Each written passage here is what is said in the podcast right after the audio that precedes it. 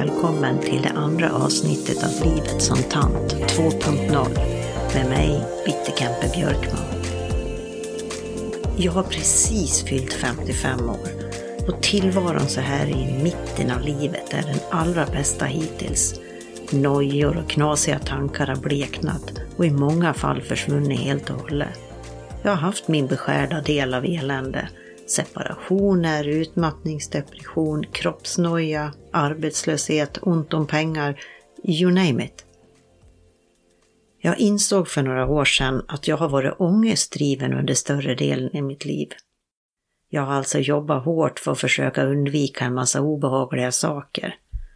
Det var mer än ett heltidsjobb, för grejen är ju att man kan ångra och få ångest av miljoner saker. För att man druckit för mycket och gjort bort sig, eller äter för mycket och fel saker för att man sårat någon medvetet eller omedvetet. Eller när man inser att det där superkorta och superblonterade håret inte alls fick en att se ut som Annie Lennox. Jo då, jag gjorde den. En del verkar kunna göra precis vad som helst utan att känna någon ångest eller ånger. Jag har alltid undrat hur de är funtade, hur sjutton de bär sig åt. Samtidigt känner jag att ångesten faktiskt inte bara är som en finne där bak. Den är trots allt ett bevis på att jag bryr mig och känner empati. Psykopater känner ingen empati. Så hurra, jag är inte psykopat! Tidigare var jag alltså konstant rädd för att göra bort mig, göra någon ledsen eller arg eller göra så att någon inte tyckte om mig eller att jag skulle misslyckas. Såklart bidrog det till att jag skaffade mig ännu mer ångest. Det började i tidiga tonåren med kroppsångest. Jag tyckte att hela jag var fel. Jag var rödhårig, jag var blek och mullig. Inte alls så där smal och blond och brunbränd som veckorevy-idealet var. Så jag började banta. Och skulle någon av mina döttrar ens tänka tanken på att banta, det vill säga tro att de inte duger i sin nuvarande form, skulle jag först och främst ta tag i den där själva tanken min egen mamma hon sa åt mig att dra in magen och tyckte att bantningspulver var en bra idé. Men varför gjorde hon det? Jo, troligen för att hon tänkte precis som jag om sig själv. Och jag tog efter henne.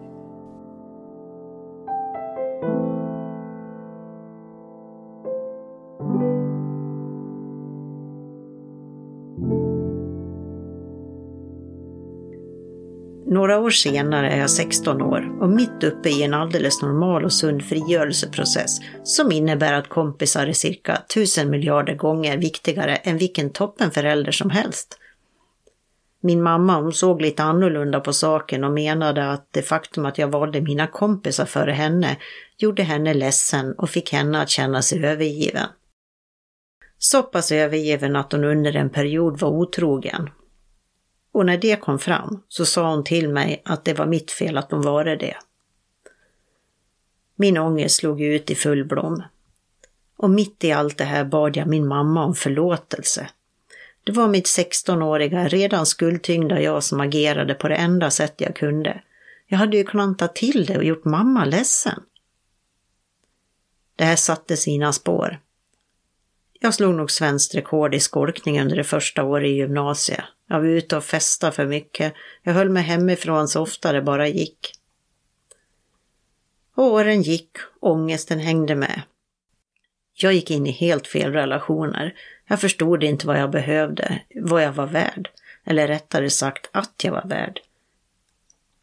Istället anpassade jag mig. Jag försökte vara så snäll som möjligt, så duktig som möjligt och gjorde allt för att undvika att stöta mig med någon och undvika konflikter. Det första ordentliga steget mot förändring kom i vuxen ålder i form av en urkraft som satte klorna i mig och sa Gör inte det där. Det där, det var beslutat att ha en relation till en mer seriös nivå. Känslan av att jag inte skulle ta det här steget var så stark, trots att jag inte ens hjälpligt kunde motivera det inför mig själv. Långt efteråt så insåg jag att jag hade levt på ett sätt som var rätt för någon annan och inte på ett sätt som var rätt för mig. Vilket i långa loppet såklart hade lett till två mycket olyckliga personer.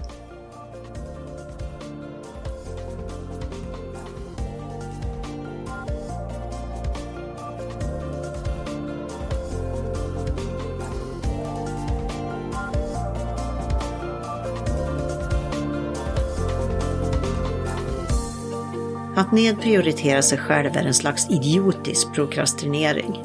Man skjuter upp och undan sig själv och sina egna behov. Det slutar obevekligen i en krasch längre fram om man böjer sig för andras viljor och önskemål. Och de är faktiskt kanske inbillade av en själv. Det är lätt hänt när man inte lyssnar på sig själv ordentligt. Det krävs alltså inte alltid någon annan som har som mål i livet att trycka ner en. Det klarar man så bra så på egen hand. Människan är ju ett vanedjur och jag fortsatte i samma spår. När jag var 35 gick det till slut ut över mitt arbete.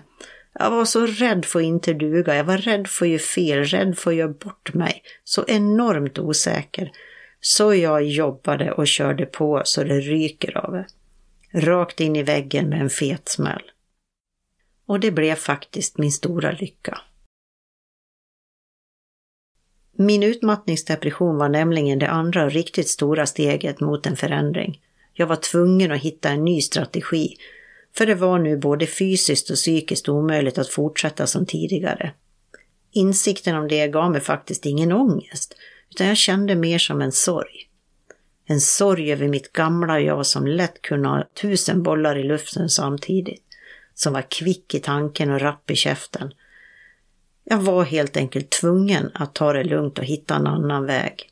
Med en bred vägren där jag kunde svänga in och släppa på gasen om det skulle behövas. Sen fick mamma cancer. Det sista året var enormt jobbigt Cancern satt på flera ställen och hon frågade ofta vad hon har gjort för att drabbas så hårt. Telefonsamtalen rörde sig mycket kring just det och det var många tårar. Och jag kunde inte trösta henne, för jag ville inte trösta henne. Och jag avskydde samtalen som alla handlade om en enda sak enligt mig. Hur synd det var om henne som hade råkat ut för detta. Det påverkar mig enormt. Jag var så arg på henne och samtidigt rädd för mig själv. Här var min mamma döende och det enda jag kände var ren och skär ilska. Det ledde till mitt livs första och troligen enda psykologkonsultation. Jag var tvungen att få hjälp för jag orkade inte bära på mina extremt fula känslor. Under 45 minuter forsade allt ur mig. Jag pratade och pratade. När jag var klar frågade jag snyftande hur många gånger jag skulle komma och prata med henne framöver. Du, jag vill inte se dig mer. Dina tankar kring det här är helt okej. Okay. Du analyserar dig själv på ett klokt sätt. Och dina känslor, de är inte fel. Du är i din fulla rätt att känna vilka känslor som helst. I samma stund som hon sa de orden så föll det där kvarnstenen av skuld som jag burit runt min hals under så många år i bitar. För hur styr man sina känslor? Det är omöjligt. Så självklart ska man inte känna skuld för dem. I flera år så bar jag på en enorm bitterhet mot min mamma ändå. En bitterhet som nu är helt borta. Jag har jobbat bort den för min alldeles egen skull, ingen annans. Jag har också accepterat att hon var som hon var och numera kan jag tänka på henne med en viss ömhet. Viktigast av allt var att jag gjorde av med skulden för mina känslor och förlät mig själv. Det var ännu ett mycket förlösande steg. Och jag måste säga till mammas försvar att hon var en underbar mormor och en fantastisk vän. Sitter du idag i en liknande soppa som jag gjorde? Det går ju faktiskt att göra någonting åt det. Kanske kan mina insikter hjälpa dig. Du måste inse att du inte är ansvarig för någon annans lycka.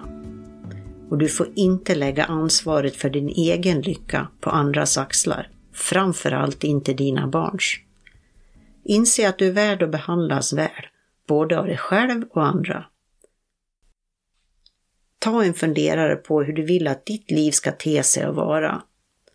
Och följ dig själv, streta inte emot. Och framförallt, var ärlig mot dig själv. Vi kommer aldrig att kunna undvika rötägg i människoform eller jobbiga händelser. Men behandlar vi oss själva väl så får vi styrkan att borsta av oss dammet efter allt elände vi råkar ut för. Och arbetet med att nå dit det kan bara en enda person utföra. Och det är du själv. Du är ensam ansvarig för ditt eget välmående. Att skylla på att livet är orättvist och att alla andra har det så mycket lättare och bättre hjälper inte. Och det är heller inte sant. Trust me. Alla har sina grejer. Min kloka svärmor brukar säga, det finns ingen millimeterrättvisa, det finns bara meterorättvisor. Idag är det sällan jag mår dåligt. Och det är nog ändå, ändå bra att det finns lite ångest ibland kvar i mig. Som en bekanting som en psykolog sa, du ska vara glad för att du kan känna ånger. Använd den till något nyttigt. Typ, Aj, det där ska jag nog inte göra igen. Eh, riktigt så enkelt är det inte. Många saker jag ångrat har jag gjort om flera gånger, även i vuxen ålder. Men att tänka så där, det skingrar ju tankarna lite grann. Åren som går hjälper också. Minnen bleknar och saker jag tidigare haft enorm ångest för kan jag idag se i ett helt annat ljus. Till exempel det som hände i tonåren, det skulle ha varit svårt och tufft att hantera även för en vuxen. Mitt eget agerande i olika situationer i den åldern har helt enkelt en mycket logisk förklaring. Skulle jag idag träffa mig själv som ung så skulle jag krama om mig jättehårt och säga att det är inte mitt fel. Ett annat sätt att hantera jobbiga tankar annars kan vara att ge sig själv lite tough love. Är jag universums mitt? Minns alla andra precis allt jag gör och säger? Har jag deras ständiga och odelade uppmärksamhet? Här är ju svaret utan tvekan nej. Så det där du sa eller gjorde för 30 år sedan och fortfarande ältar, kanske ingen annan ens kommer ihåg. Om det ens hände så som du minns det. Hade jag kunnat göra mig fri från min ångest tidigare i livet? Helt klart. Om någon hade fångat upp mig i tonåren så hade jag nog sluppit en hel del. Det hade även varit bra om jag lite tidigare i livet hade insett mitt eget ansvar för mitt eget välmående. Men jag valde att fortsätta att anpassa mig. Jag valde. Ingen tvingar mig. Vi har alltid ett val. Men för att se det måste vi se vår egen del i det stora hela.